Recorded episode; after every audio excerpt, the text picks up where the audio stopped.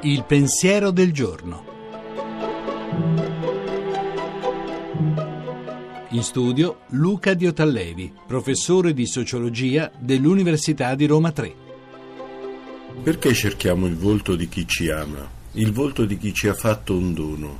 Perché se fosse ancora lì ad incombere con la sua presenza, pretendendo un grazie o ancora di più, ci farebbe passare la voglia di gustare quello che ci ha regalato, mentre in noi starebbe crescendo il sospetto di aver ricevuto una bella fregatura.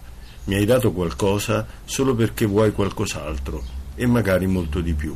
Dell'amore vero fa parte il rispettoso farsi da parte di chi ci ha amato. Anche per questa ragione l'amore è un po' anche mistero.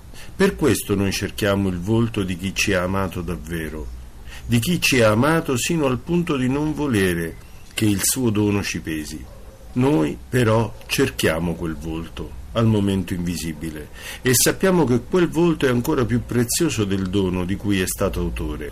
Se arriviamo a quel volto, infatti, arriviamo alla fonte del dono che ci ha rallegrato, arriviamo alla fonte di mille altri doni, alla fonte di ogni dono.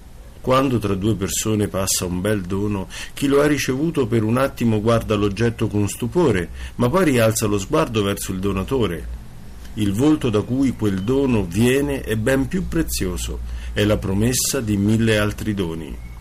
La presenza del dono, che spesso chiamiamo presente, e l'assenza del volto di chi lo ha donato sono due condizioni frequenti dell'amore. Pudico ritrarsi di chi ama davvero e ricerca del volto dell'amante sono movimenti essenziali della normale misteriosità dell'amore. Conviene cercare il volto di chi ci ama. La trasmissione si può riascoltare e scaricare in podcast dal sito pensiero del giorno punto rai punto it.